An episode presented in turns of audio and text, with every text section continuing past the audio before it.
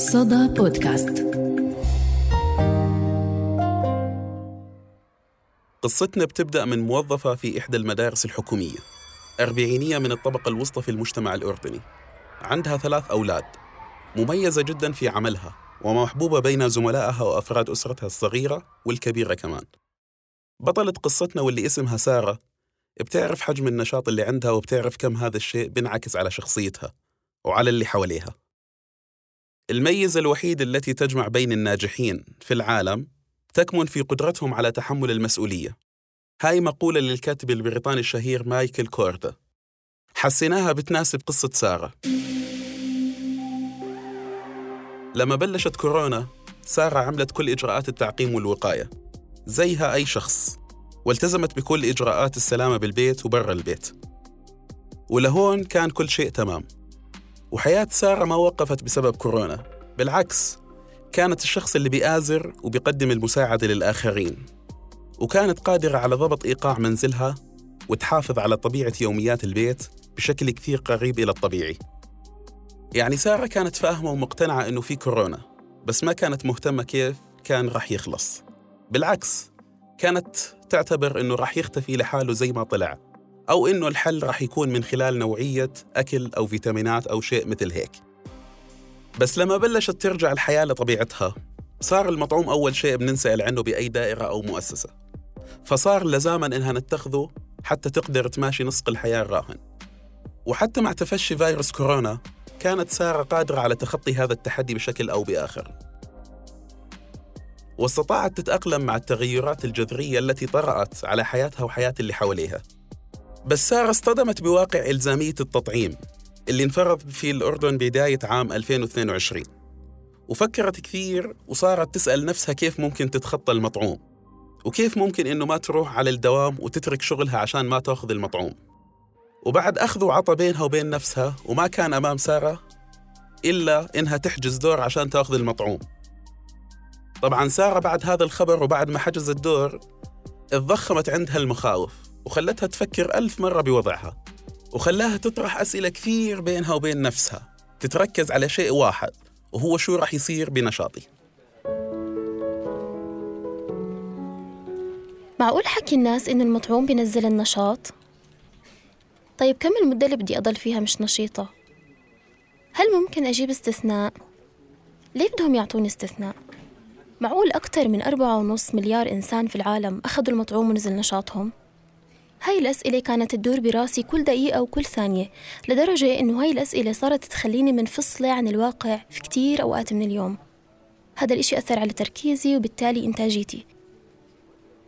هي كانت أول تأثيرات إلزامية التلقيح بإنه بلشت أفقد تركيزي. طبعا هاي الخطوة أثرت كتير علي بشكل كبير. صرت أكره أشوف مسجات وزارة الصحة.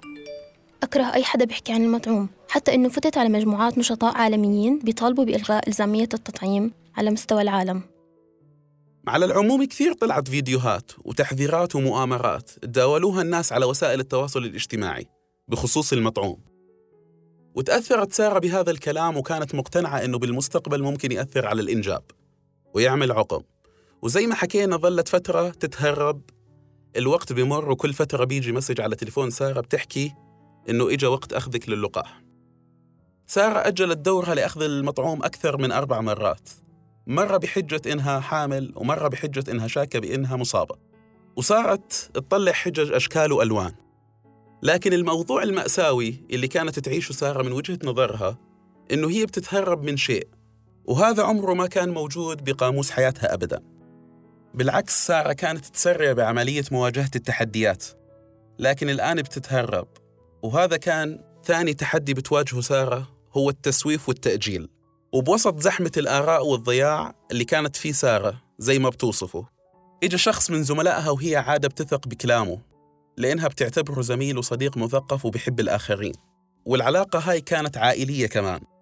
وكان في زيارات متبادلة بين العائلتين. أنا ماجد زميل سارة واقترحت عليها إنه تأخذ المطعوم بكل أريحية وبعديها تلجأ لشيء اسمه الحجامة لأنه قرأت إنه الحجامة بتساعد إنه طلع المطعوم من الجسم. طبعا سارة فاتت بجدال معي حول ماهية الحجامة صرت أشرح لها عن اللي قرأته. وحكيت لها إنه إذا ما نفعت ما بتضر. نصحتها بدكتورة بعرفها قريبة من مكان مركز التطعيم. بتساعدها حتى المطعوم ما ينتشر بجسمها. أقنعتها إنه الفكرة جدا ناجحة والمطعوم بتخزن بطبقة من الجلد القريبة من السطح. وبيحتاج وقت لينتشر بالجسم. سارة طلعت من النقاش ولسه الشكوك بتراودها. وصلت البيت مرهقة تعبانة لدرجة إنه ما عملت الأشياء اللي كانت تعملها في بيتها بشكل يومي. وهذا كان أيضا تحدي لسارة بإنه فقد القدرة على الوفاء بإلتزاماتها واللي بتعتقد سارة إنها مسؤوليات ملزمة إلها. بلشت أقرأ عن الموضوع بكثافة بس ما شفت أي موضوع عن الحجامة من مصدر موثوق. لكن هواجسي كانت أكبر من المعلومات الإنترنت وأكبر من إنها تقتنع إنه الحجامة ما بتساعد في هذا الموضوع خصوصاً إنه ماجد زميلي الموثوق هو اللي نصحني.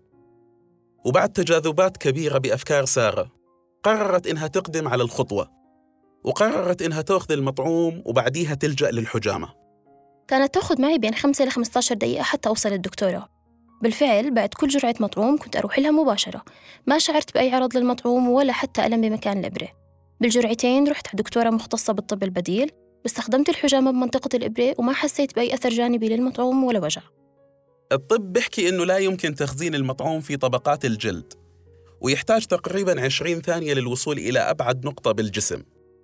والحجامة رغم أنها بتشكل عنوان مهم فيما يسمى الطب البديل إلا أنه الأبحاث الأولية بيّنت أنها غير فعالة في التخلص من المطعوم. وبعد ما سارة أخذت المطعوم وعملت الحجامة شعرت براحة نفسية هائلة. ومن خلال هاي الراحة استطاعت إنها تسترجع نشاطها وتركيزها وترجع للمسؤوليات. بصرف النظر عن فاعلية الحجامة بإخراج المطعوم من الجسم وحديث كثير من الناس عن خطورة المطعوم. إلا أنه من الواضح أنه قطار حياة سارة رجعت لسكة الإنجاز والعمل وتحمل المسؤوليات.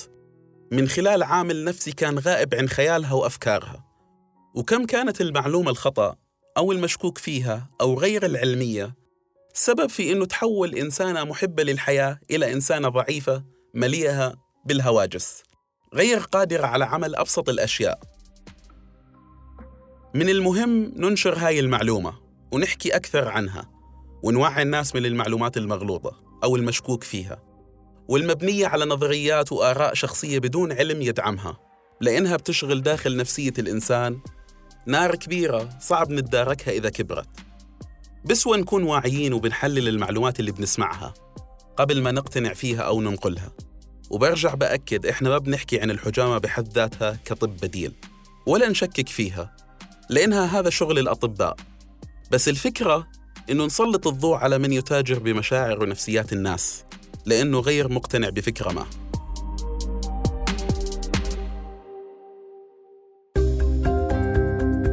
صدى بودكاست.